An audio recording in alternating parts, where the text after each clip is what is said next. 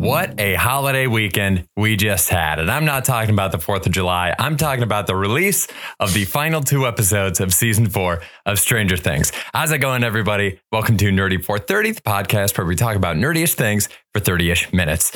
Uh, my name is Kevin Bauer. With me, as always, is my co host, Tim Keck. And when it comes to season four of Stranger Things, as soon as I saw D&D in that first episode, I knew exactly who we needed to have. He's our friend. He's my dungeon master forever. Ladies and gentlemen, Brian Flaherty. Brian, how you doing? Well, hi there. I'm doing good. Thanks for having me on. I'm very excited to talk about Stranger Things. I, uh, spoiler alert, love the show. So yeah, I, I was trying to remember. You have watched all along, right? Or did you catch up before season four came out?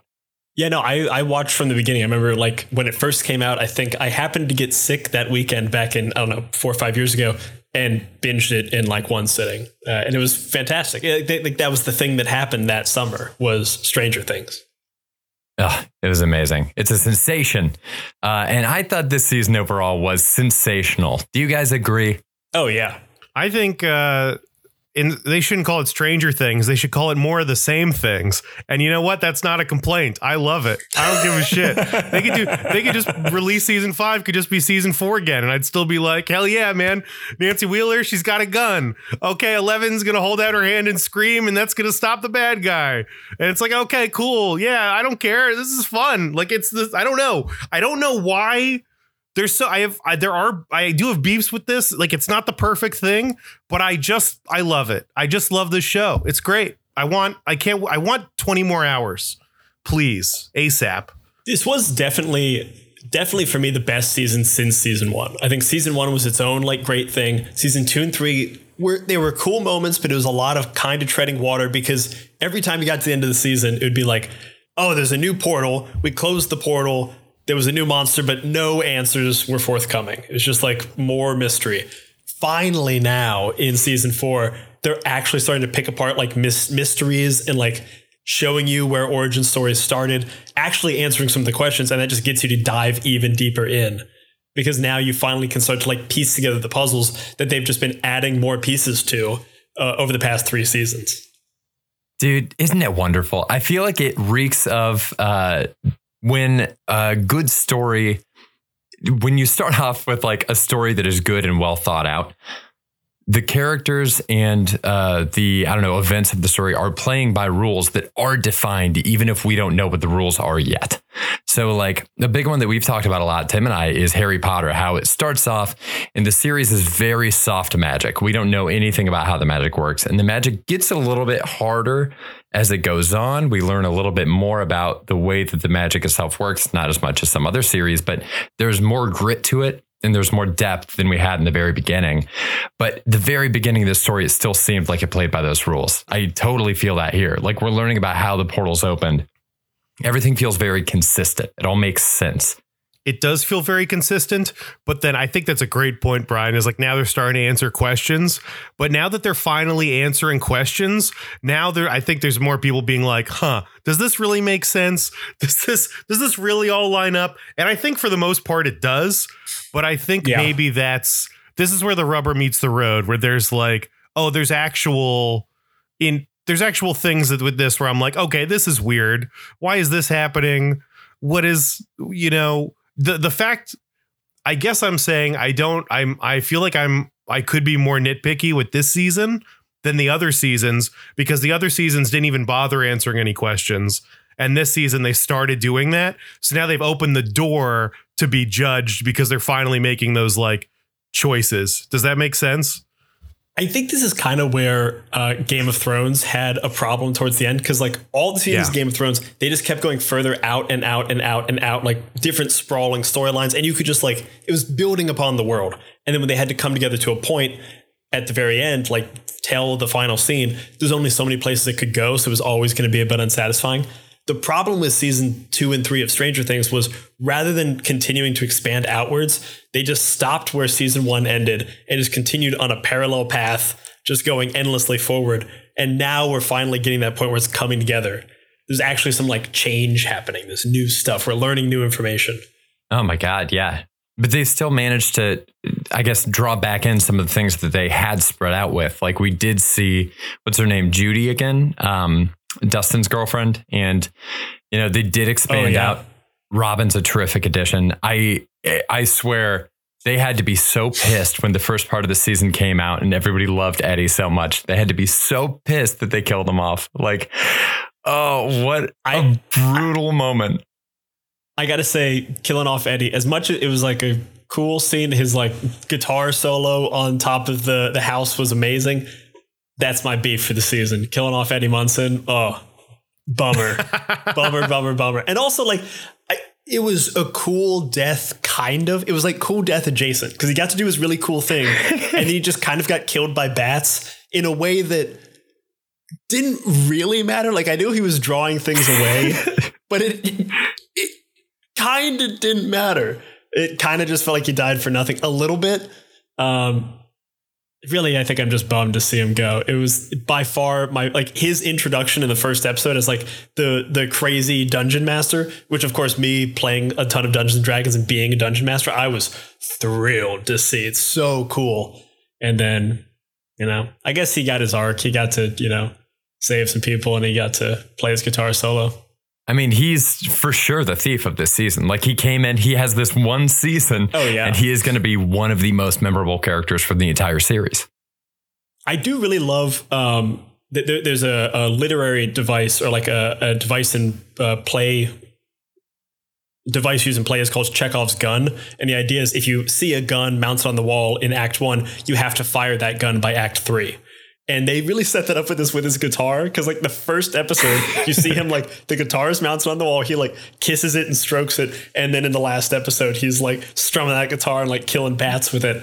Uh, so goofy and fun of like a little nugget there. I'm I think I'm constantly impressed by Stranger Things is like the ability for them to create new characters.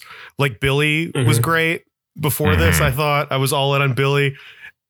Uh, even like the basketball player that was like kind of like the bad guy for this Yeah. season. It's funny how in the first episode, I think I made this case on the last pod that the basketball player starts out as like a pretty good guy, and and Eddie Yeah. starts off as like kind of a dick and like an asshole, and you're like, oh, this guy's it's clearly a good guy and a bad guy, and then by the end they're they're flipped. I would say probably a little too extreme. I don't know why we're we're all like excited to see that this basketball player who was like a pretty nice dude whose girlfriend died and all he wants is justice for her and uh, he's somehow getting split in half and I feel good about it. I don't know, it's weird. It's a little weird, but they're still making up all this stuff coming up with new characters, which I love. It got me thinking about, well, two thoughts about Eddie, but I'm going to go with this one. Who are you guys rooting for in the big Stranger Things love triangle? Are we a Steve Harrington crew? Are we a Jonathan Byers uh, crew? Who who are we rooting for with this? They really turned against Nancy, Nancy and Jonathan this season. They just like took Jonathan way, like they took Jonathan down a peg. They were like, "No, thank you. We're not. We're gonna make you a pothead. You're gonna be doing nothing."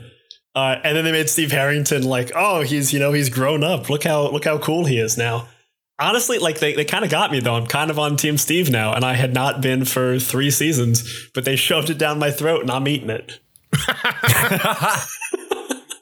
Kevin, Team Steve, Team Team Jonathan. Oh man, I was Team Steve this whole season. I was ready to be like, fuck Jonathan. This dude, you know, he's keeping stuff from Nancy. They clearly aren't working out. It's okay. It's young love. It doesn't have to work out. They're going to learn from this relationship and do better later.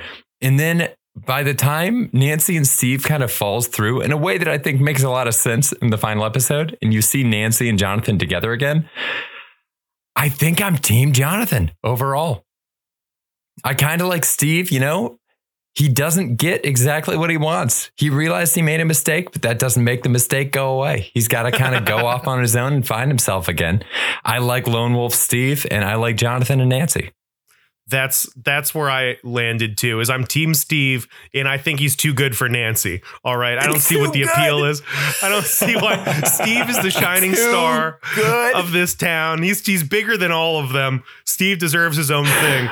And you know what? I was like, what's a satisfying conclusion for Steve. Maybe it's him riding off into the sunset by himself, or maybe it's these amazing Stranger Things writers, casting directors. I don't know who it is that invents these new characters, but are we going to get a new like love interest for Steve next season? Would it be satisfying for a, a, a someone introduced in the last season to sweep Steve Harrington off his feet? Steve's going to become like a Matthew Perry esque inspirational teacher. Like that's what yeah. he's that's that's his, that's his final arc. He's going to be in a lifetime original movie. Matthew Perry will be starring him. Matthew Perry will star as him uh, because he inspired so many kids with his uh, unconventional teaching methods. That's that's Steve Harrington at the end of his life. Oh my Eddie, god. The the Eddie talk also got me thinking about my biggest beef, Kevin. This is oh, this is my biggest beef the, of the, the, the show. Yes. Where's the beef? I love Dustin. Dustin's great. He's a, mm-hmm. he's a mm-hmm. very fun character. He's he's he's a good he's a good guy. He's a good time. When he laughs, I laugh. When he cries, I also laugh. Is the problem? he, he is.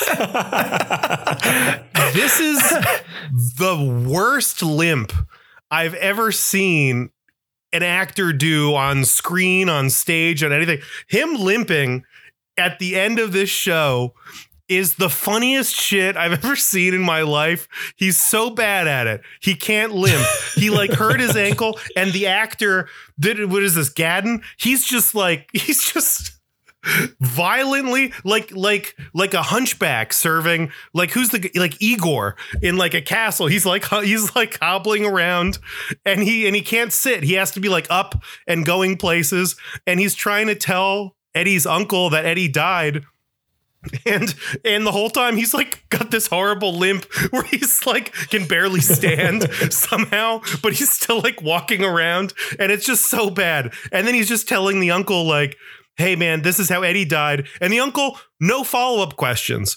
No follow up questions. Dustin was there when your nephew died. He said he fought bravely. what did he fight bravely? It was exactly. a fucking earthquake.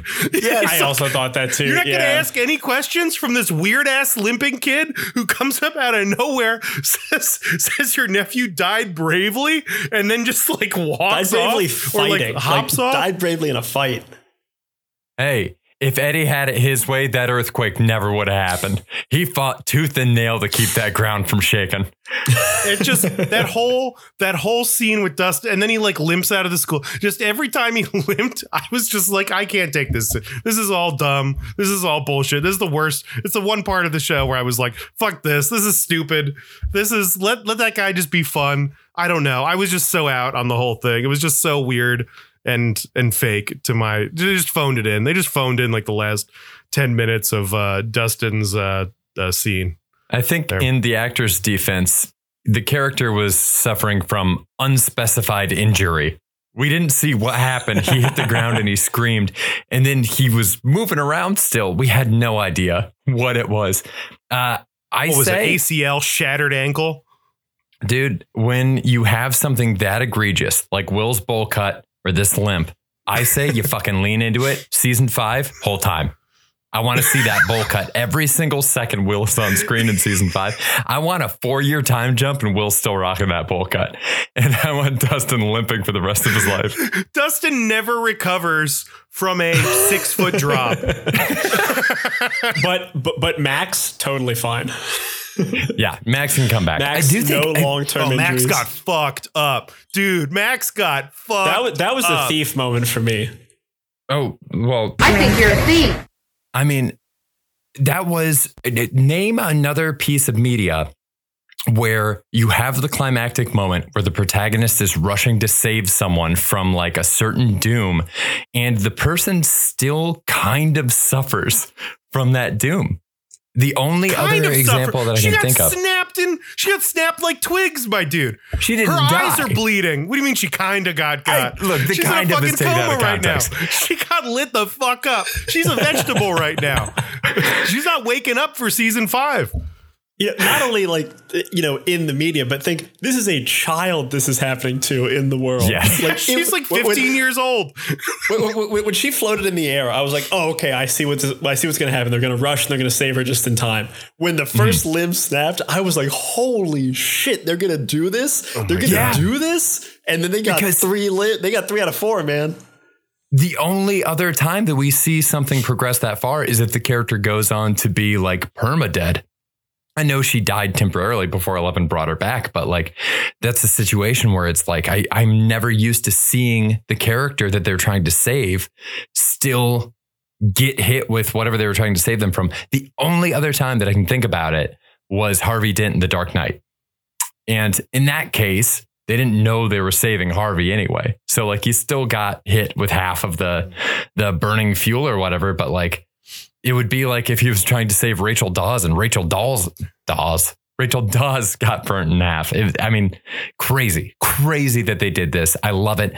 This was one of the first ones. We talk about this with Game of Thrones too. It's one of the first shows that I'd ever seen where you genuinely worry about the protagonist's safety because anybody Yeah. could die at any moment. Like somebody could die six minutes into episode three. They don't wait for big, like cliffhangers or anything like that. Stranger Things is like that for me now. Anybody can just get fucked up. Okay, who are your who are your like least expendable characters though? Because I realized once it was happening, I was like, "Oh, Max can't die." I refuse to live in a world where Max does not live in Stranger Things. She's up there for me. I feel like Steve at this point, I'd be devastated. Everyone else, like, you know, fuck them. Like, let's see it. Let's see what happens when Mike dies. Let's see what happens when, uh, you know, I, I like Lucas. I want to keep Lucas around. Lucas and Will should probably stay. Everyone else, just like, let's see what happens. What, like, 11 needs another loss, right? Like, I, I feel like Mike's think- dead. Mike's dead in the next season for sure. I do think. Steve dying would be like the most traumatic one. That one. 'cause Steve He had such bad. a redemption arc. Like he was one of the characters I cared about the least, like episode one, season one, and now is the character I'm most invested in. And they like just kept building him up season after season. And that one, that one would hurt. That one would hurt about as much as Eddie Munson. Eddie Munson hurt pretty bad. Dude, I think Steve is toast. I they made me realize in the upside down part of this season how vulnerable he is. They played the thing um, in the movie Ford v Ferrari, which is based on true events, so I don't think this is a spoiler. There's a moment where Christian Bale's character is having a really sweet talk with his kid, and they do this like pull my finger joke. And in another really dramatic moment, they do the pull my finger joke to lighten the tension. But it's such like a good dad moment that as soon as that happened, not knowing the true events going into the movie, I was like, oh fuck, he dies in the end. It was too sweet of a moment for him to not die in the end. We got there with Steve this season. I was convinced Steve was going to die. Because he didn't this time, I feel like Steve is a sacrificial lamb going into the climax of season five. Steve is gonna fucking die, dude. I, I Yeah. could see Steve like sacrifice, like noble sacrifice to save everybody. Like Eleven can't do it; it can only be Steve. Yeah. Uh, yeah, that would uh, that would hurt though. It if really the would. whole show comes down to Steve saving the day and then dying heroically, this would simultaneously be the best show ever and an unforgivable tragedy. I Oh, think it it would would. be incredible. It would be devastating. I think Oh, I man. feel like Eleven might die in season five as well. I feel like they can totally okay with pull it. like a I think sacrificial. at this point, I'd be fine. But it's just it's tedious a little bit. it is wild the characters that like I cared about immensely in season like um, Mike and Eleven. Like I cared about a lot in season one. Nancy and um, uh, Nancy and Hopper. I cared about a lot in season one. Now that we're in season four, like I don't care about any of those characters. And, like now it's Steve, it's Nancy, and it's um uh and it's Max and and then Eddie. Like those are the people I care about. And I look like Steve and shit, what's um Gaten Gaten's character's name? Dustin. Oh, Dustin. Oh yeah, it Steve and Dustin, like you know, those are the homies for life. I do not think they can kill Dustin. I think Dustin is like the one, maybe like the one truly safe person. I think so. I think so. I think Mike's dad, he's safe. He's Oh too much God. of a dick. Dude, They're Mike's just not gonna dad is the villain of the Mike's show. Mike's dad is so goddamn funny. God, I Yeah, love Mike's everything about really Mike's makes- dad. Every, every scene he's in, I'm like, yeah, you nailed this guy. Oh, man. Uh, I got a question for you guys. So we did do we did a podcast on part one of this season already. So I do want to I want to get your opinion on how this functions as a part two. Brian, we talked about this off mic about how how fun the anticipation was that they had split it up this way because I, I timed it out. And if they had released all of the episodes one a week, it still would have ended this past weekend. So, you know, all we really did is we had the first drop around Memorial Day, and then they made us wait just a little over a month, right, before we got the other one. Uh, I found it super effective in terms of getting me excited. Did you guys feel the same way? Yeah, I definitely feel it. It was a very good balance between the binge model and the weekly model because you did you did get these two big things to binge, but you do get that anticipation of like the cliffhanger season finale without the like true pain of waiting a whole year, year and a half, two years for that next season. Uh, I really liked. I could see more shows, and I know a lot of shows are doing that kind of like half season, half season thing, which I'm not a huge fan. Like they're doing these like seven episode mini seasons, uh, like twice a year, which is okay. I really like this Stranger Things model. It felt like an event, especially since it's like Stranger Things feels like a very summer show. It feels like a very like Fourth of July show.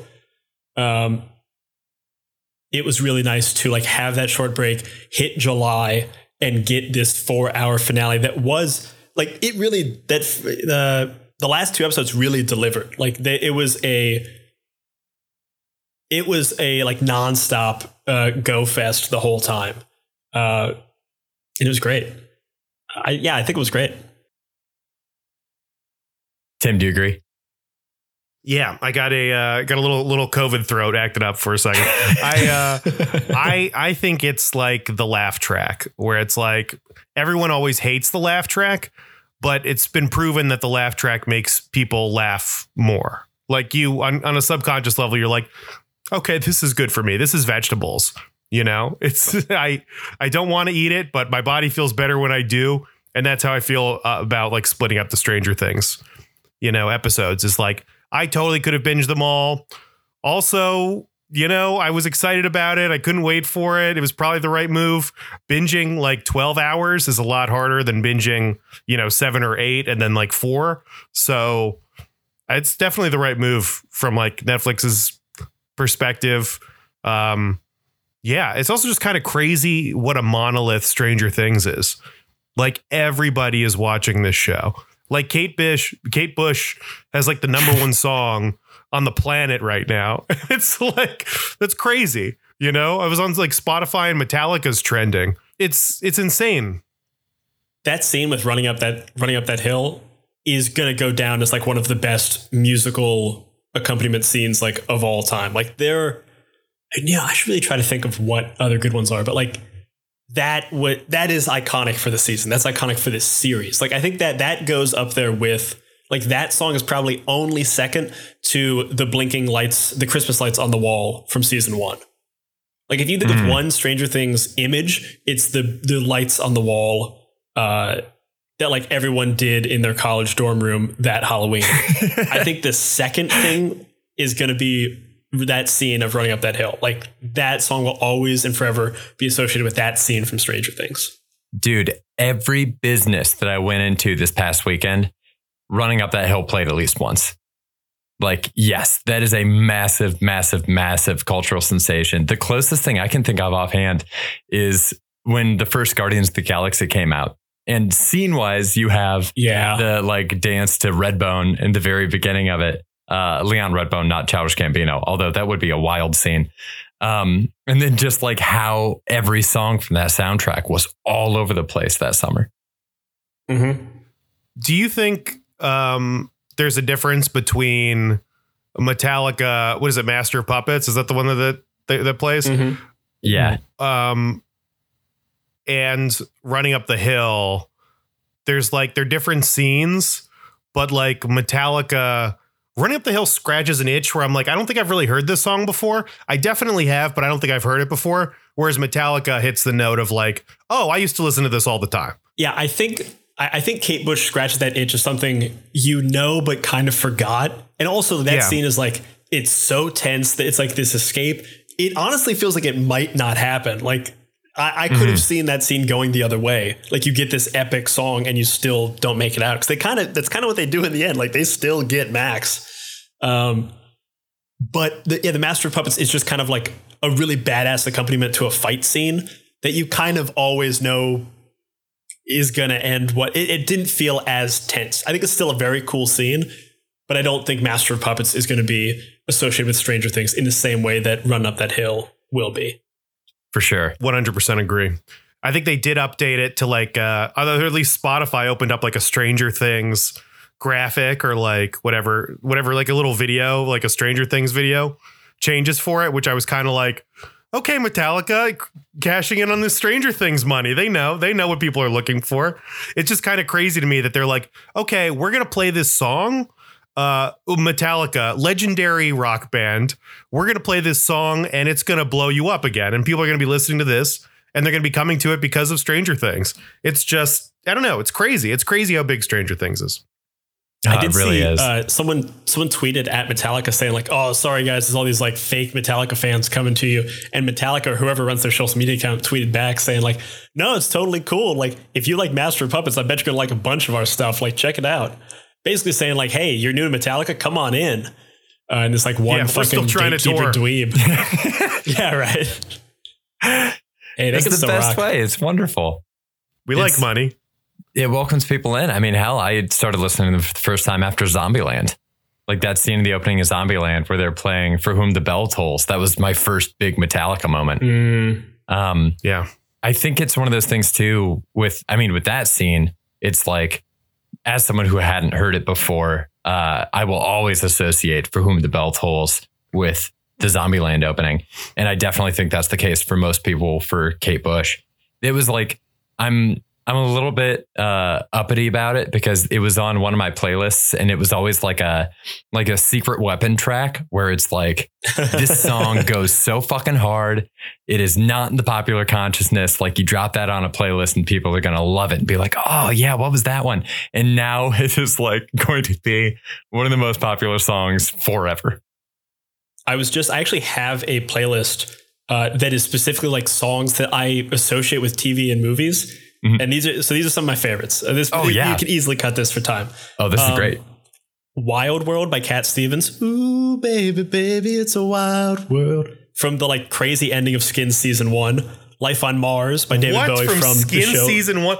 There's so No, no, many. no, no. No, no, Wild. World is bigger than Skins. I'm just gonna say that right here. If, if this is a bunch of Cat Stevens blasphemy, I am not here for it, Brian. no, no, no. I'm telling you. The, so Skins was like a good show, and then the last scene of of season one. Spoilers for Skins season one is Tony, the main character played by um, uh, oh, what's his name? Uh, Timothy uh, Holt, played by Nicholas Hoult, gets hit by a bus, and all of a sudden, out of nowhere, like a show that's never broken like reality, just starts to everyone starts to sing, and they start to sing Cat Stevens' Wild World. Anyway, I Can't Stand the Rain by Ann Peebles from High Fidelity, the show. After Hours by We Are the Scientists from Nick Norris Infinite Playlist. Solsbury Hill from the end of uh, Halt and Catch Fire. The impression that I get by the Mighty From Mighty Halt and Bosstones Catch from the Fire? Digimon movie. Oh yeah, These are pretty show. deep cut shows. These are also like the fifth time a lot of these songs have been used in like a movie or TV show. I feel like wasn't Solsbury Hill written for that rom com that nobody watched that I didn't like? Well, I don't know. My my number one, my number one is uh, a song called "This Bitter Earth" by Dinah Washington. That was pl- that was played in a scene, but in this famous um, like kind of experimental film called "Killer of Sheep," and it's just these two people dancing in slow motion. Uh, and it's that song will haunt me forever because of that scene. And I think this is a long this is a long journey just to say that scene will now be iconic in television history. Hell yeah, man. They earned it. And I love that they, uh, that callback that they had in part two, where it was the Stranger Things theme mashed up with running up that hill. I really wonder if they did that, the Stranger Things take on it after part one came out, because I remember an interview with the Duffer Brothers, they said that they were still very much actively working on part two the weekend that part one I came out. that. So I wonder if they were like, they noticed that and they're like, shit, we got to put it back in. People are going to love this. Yeah, did they have another song in mind for the finale, or was it just always? They just went all in on Kate Bush. It was going to be like Cat ver- Stevens originally. it was going to be Wild Wild World originally. it was gonna be wild. Man, Ooh, baby, baby, it's a wild that scene world, would have been haunting if it was Wild World. dude. In part two, or in episode two of part two of season four, there was a moment where for like three song cues in a row, they were track for track with the Remember the Titans soundtrack. And two of the people I was watching it with noticed that. And they were like, wait a minute, holy shit. It would have been incredible if they just committed to like, yeah, and the soundtrack for episode two is just Remember Wait, the Titans. well, let's let's let's be very clear here. You were watching it with two other people, and three people that you were watching with total knew the Remember the Titans soundtrack well enough to realize, oh, this three this three song set list is from the Remember the Titans soundtrack. Nuts. I myself wasn't there. What so were the of the four people in the room, two. Oh, it's an amazing soundtrack. It was uh, it was around the Link in the time show when they hijacked the van. I think there's CCR playing when they hijack the Winnebago and start driving. yeah, I think so. And then the next sound cue after that, and I think one more, were like, boom, boom, boom. Remember the Titans, which is just very funny. I don't think it's in Remember the Titans, but there's a Journey song in there Yes. that I Oh, open arms.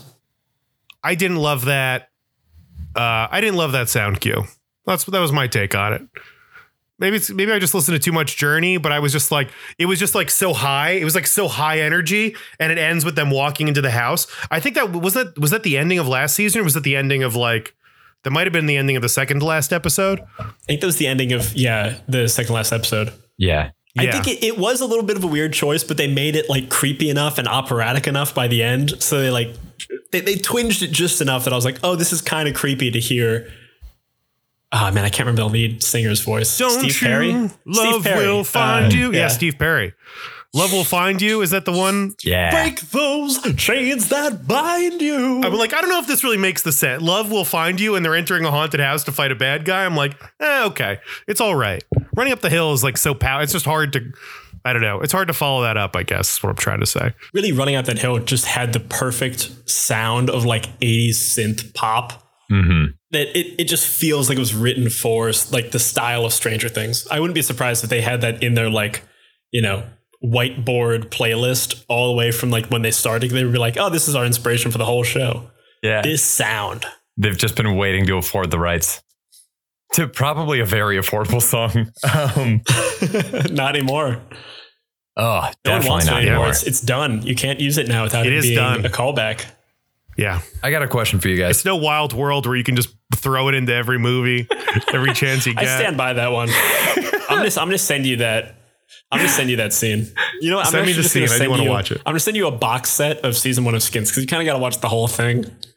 yeah, It's great. Oh man, did you guys? Uh, I think my last question is: They have been exposed to the upside down for a while now, but is anyone else still a little bit troubled that they're walking around in the upside down and they're inhaling that like stuff, the ash, whatever's hanging in the air? They're just inhaling it willy nilly, like it's no problem. Nobody's trying to put a mask on. All these spores. Yeah, no one's no one said anything about it. It's a Yeah. little weird. didn't that almost kill Will in the first season? Wasn't that part of it, or was he just starving to death? Now I'm like, oh, he was gone for a month. think he was like just starving or he could have starved to death, but it wasn't he like? Wasn't it killing him? Like, wasn't being in the other? Wasn't he sick? I like thought from that? so. Maybe he's just in there eating bats, or like he had to go raid fridges that had been upside down for like a month. Yeah. Um, Do we? I know we only have a couple minutes left. Do we want to talk about the like two day time jump that felt a little weird at the very end? oh yes, Yeah, it felt like a two day time jump before like a two month time jump. I was like, this is it? Only two days? You could have just walked out of here and nothing would have changed. But I guess they needed everybody to come together and they needed two days to do it. I do always like seeing the stuff that happens like right after the big thing happens, but it did feel weird that like for the past, you know, 4 hours of this, you know, two episode finale, it was just go go go push push push tension tension tension and then big climactic scene happens, they lose, and then we cut to 2 days later and everyone's just like it's bright and sunny out now. Everyone's just like helping out at the gymnasium Limping it felt around. a little weird. Like I think it's what it was. I think it was correct to do it, but it felt weird. I'm, I guess I'm happy with it, but it did feel weird in the moment. Did you uh did that did you think that flow nicely with all the superhero poses at the end of the movie where they all look like fucking Marvel characters getting ready to suit up and fight a bad guy? Like they're they all look like superheroes out there. Like incredible blocking in the final scenes of them just looking out at the town slowly burning to death or whatever. I don't whatever's going on with it. I have no idea what what's They're going on with the in town. a field, standing in a field full of flowers that were propagated from Willy Wonka's warehouse. It's like to show that contrast between the dead flowers and the living ones. They made the most unrealistic living flowers I have ever seen. It seemed like where they Yeah, were it was like standing that was was, like the alternate Sound of dimension. Music flowers. Yeah. Yeah, the hills were alive, except for the half that was dead from all the terrible stuff that they did in the upside down. Wild shit. I can't wait to see where it goes. Brian, thank you so much for being here with us. Yeah, no problem. Thanks for having me. Absolutely. Love to have you. And you got something relevant to plug too. I do. I, I I run a number of podcasts. One of them being the Twenty Sided Podcast, which is the D and D actual play show. We're in the middle of season two right now. Uh, Kevin was actually one of the players in season one. Uh, escaped from the RMS Titanfall. It's an eleven episode arc. Uh, check it out. But we also I run a second Great podcast stuff. called. It's great stuff. I run a second podcast called My First Dungeon, which uh, it, they are three episode series. In episode one, I take a new dungeon master, teach them how to play. In episode two, they run their very first game, and then in episode three, we kind of see how they did. and We talk back through. Uh, our season three just got released. We're playing a new game a friend of mine wrote called "Something Is Wrong with the Chickens." It is a game of poultry, eldritch horrors, and revenge. It is as weird and wacky as it sounds. Uh, we just released episode one. Episodes two and three will be coming out in the next two weeks. It- they're super fun, and I with the sound design, I went very Stranger Things. There's a lot of 80s synth while uh, chickens and ducks with tentacles and scales are trying to uh, take over a state fair. it sounds weird. It absolutely is. I strongly recommend you check it out. It's a great game, and we have a lot of fun playing it. Uh, I mean, I'll be listening. Tim, anything else we should add? in my experience, D and D is just for hoodlums and satanic cultists, and it's up. It's for no good people, up to no good.